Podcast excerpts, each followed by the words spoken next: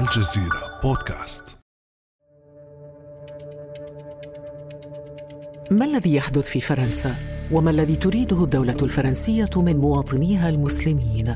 وهل توشك على الدخول في حالة من عدم الاستقرار السياسي والاجتماعي؟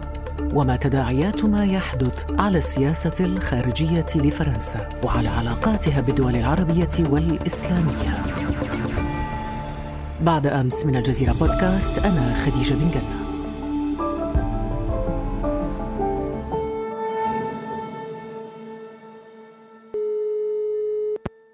لفهم ما يحدث في فرنسا ينضم إلينا اليوم الدكتور فرانسوا بيرغا مدير الأبحاث في الهيئة القومية للبحث العلمي والمركز العربي للأبحاث ودراسة السياسات في باريس.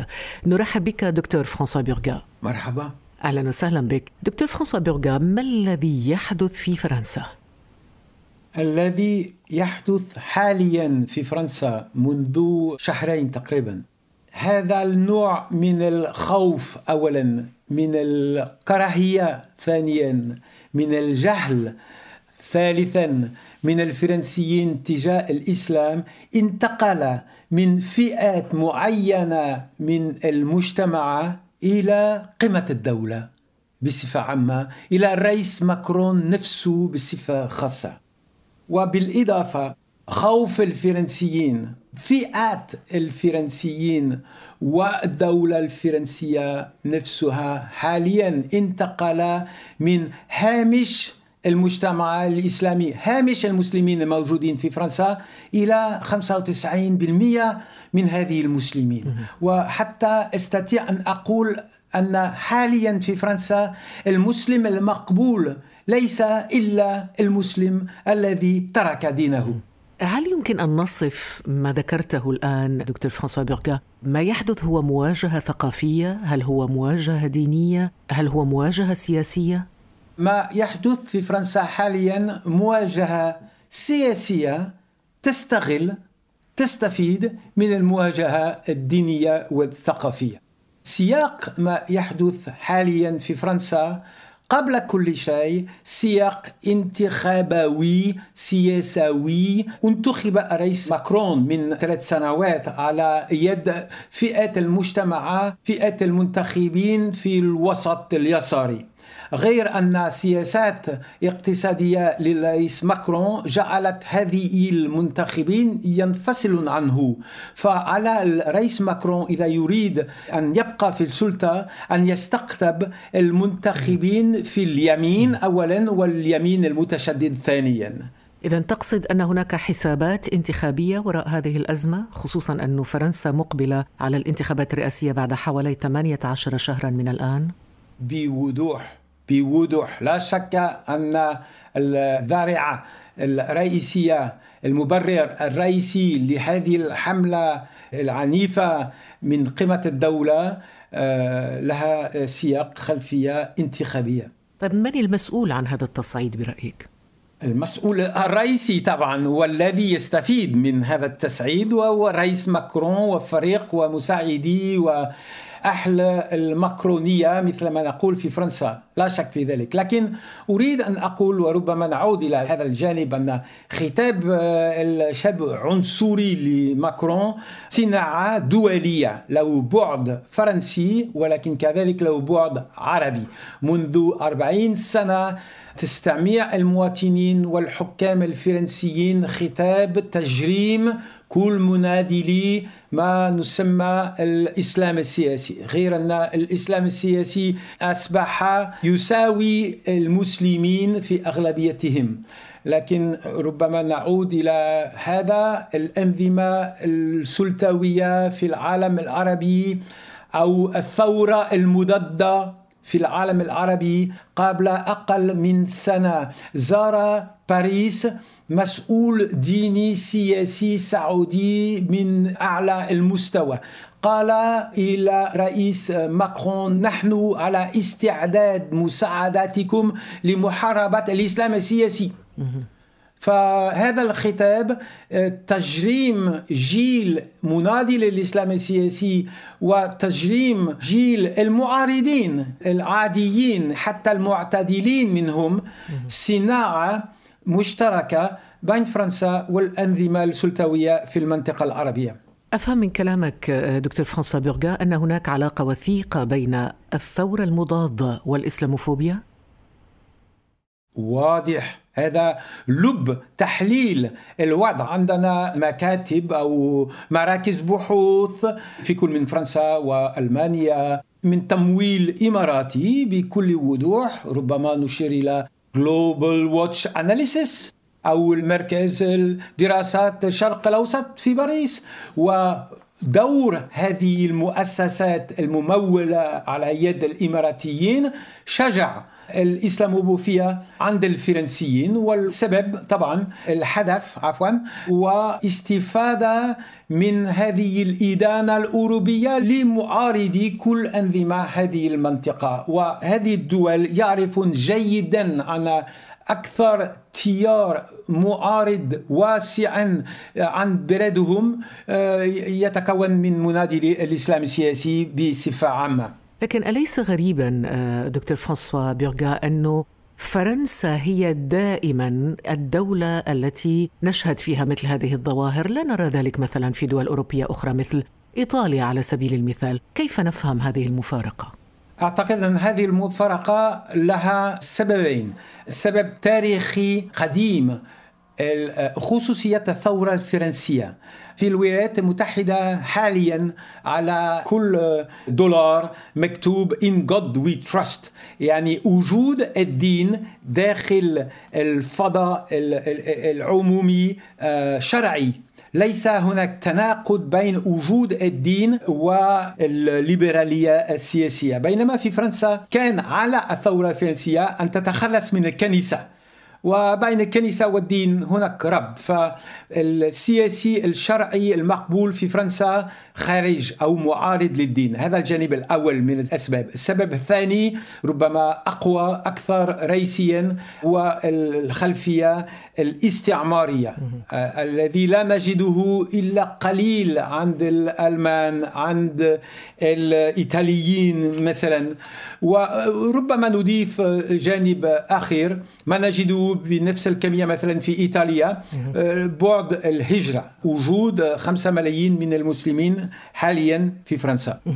كل ما ذكرته دكتور فرانسوا بيرغا هل يفسر يعني معظم الجهاديين الأوروبيين أو الشباب الأوروبيين الذين يلتحقون بالتنظيمات الجهادية مثل داعش تنظيم الدولة الإسلامية من أوروبا أغلبهم من فرنسا؟ لا شك في ذلك. لب موضوع التشدد ما نسمى التشدد الإسلامي هو فشل مؤسسات التمثيل السياسي. وهذا هذه العبارة فشل الآليات مؤسسات التمثيل السياسي ربما تطبق في كل مكان على سطح الأرض. في العراق في سوريا ما هو سبب وجود وصعود الجهاديين؟ فشل مؤسسات التمثيل السياسي الذي يسمح لفئات مختلفة داخل مجتمع معينة التعايش. فخصوصية فرنسا وقبل كل شيء فشل التعايش بين أجيال المسلمين نقطة أساسية. هذه الأجيال المسلمة لم تدخل فرنسا بقوة آه، ضد إرادات الفرنسيين. أتذكر كلمة مهمة جدا ربما أبوه كان يشتغل في شركة كبرى عندنا في منطقة الجبل الفرنسية. قال لي مرة انظر فرانسوا انظر هذه الأوتوبوسات الذي نرسله أسبوعيا. في منطقة المغرب اسمه الريف. بدون هذه العمال الذي نستقبلهم أسبوعيا في شركتنا ما نكون بمستوى هذا التطور الاقتصادي. فرغم أن نحن الفرنسيون مسؤولين عن وصول هذه المسلمين في فرنسا فشلت قدرتنا إلى استقبالهم بالمستوى المطلوب. فخصوصية فرنسا هذه مسؤولية من المجتمع ومن مؤسسات سياسية لقبول ما استوردوا من عمال الجزائريين والمغاربة والتونسيين. قبل قليل دكتور فرانسوا بيرغا ذكرت جملة مهمة وهي فشل التمثيل السياسي لهذه الفئات. والحقيقة أنه فشل ليس فقط على المستوى التمثيل السياسي التمثيل الثقافي والتمثيل الديني. هو إعلامي. والإعلامي نعم. أطرح سؤال دكتور فرانسوا بيرغا عن تمثيل المسلمين من طرف هيئات أو حتى أشخاص مثلا. يعني الإعلام الفرنسي صنع مثلا من بعض الأشخاص رموزا للإسلام مثل الإمام حسن شلغومي وهو طبعا مثير للجدل. هل هذا مقصود برأيك؟ مع الأسف هذا مقصود. هذا من يعني من منظور واعي أو غير واعي ما يفعله حاليا السلطة الفرنسية فيما يخص تمثيل سياسي للمسلمين ينتمي إلى التاريخ الاستعمارية. في ذلك الفترة كنا ربما استغل عبارة آه، فرنسية عربية. كنا نخلق نخبة سياسية مفبركة. كنا نسميهم البيني وي وي نعم نعم. الذين لا يقولون إلا نعم نعم للسلطة الفرنسية. وحاليا تتم إعادة هذه العملية لتشويح آليات التمثيل السياسي للأجيال العربية الموجودة في فرنسا. أعطيك مثل يركز على الجيل الجزائرية.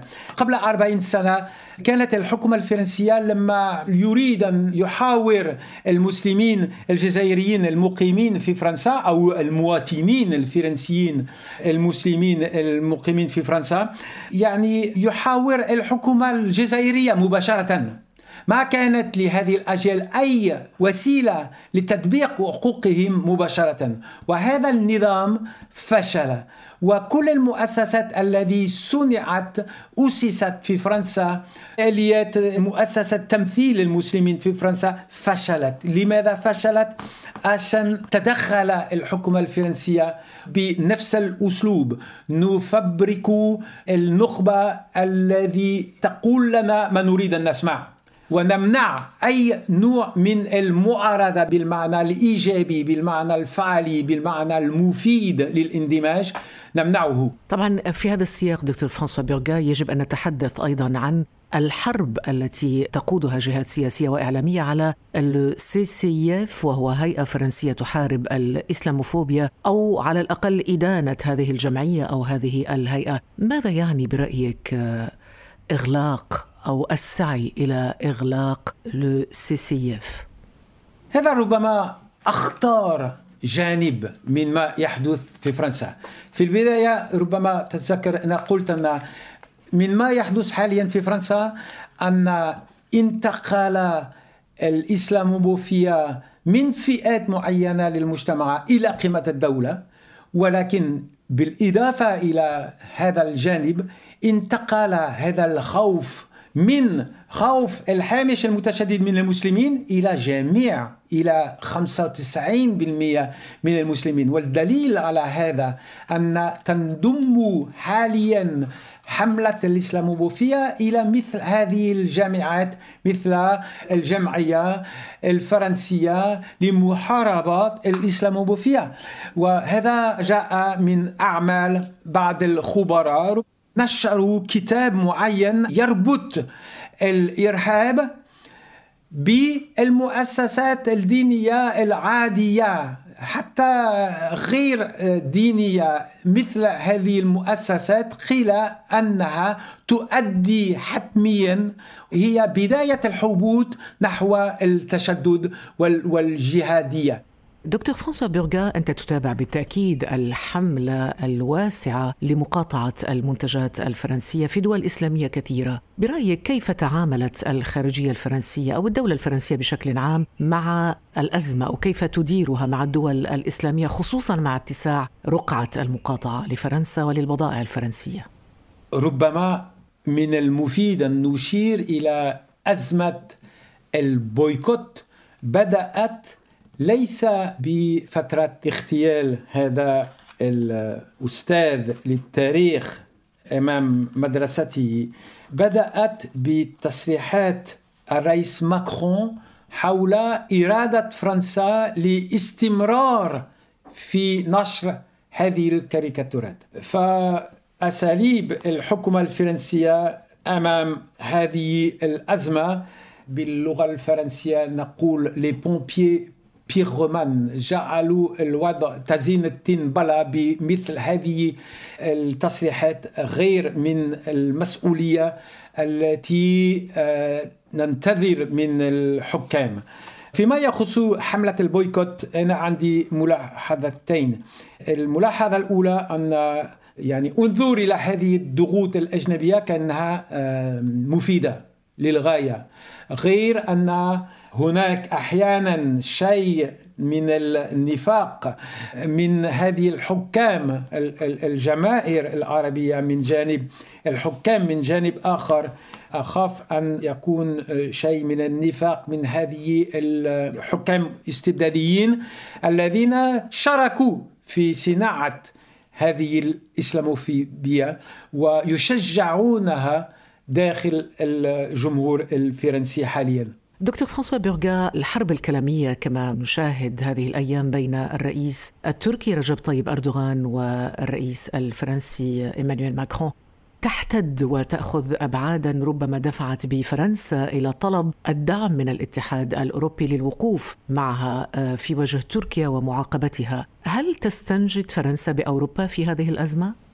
آه طبعا. هناك محاولة تدويل الأزمة من طرف الرئيس ماكرون.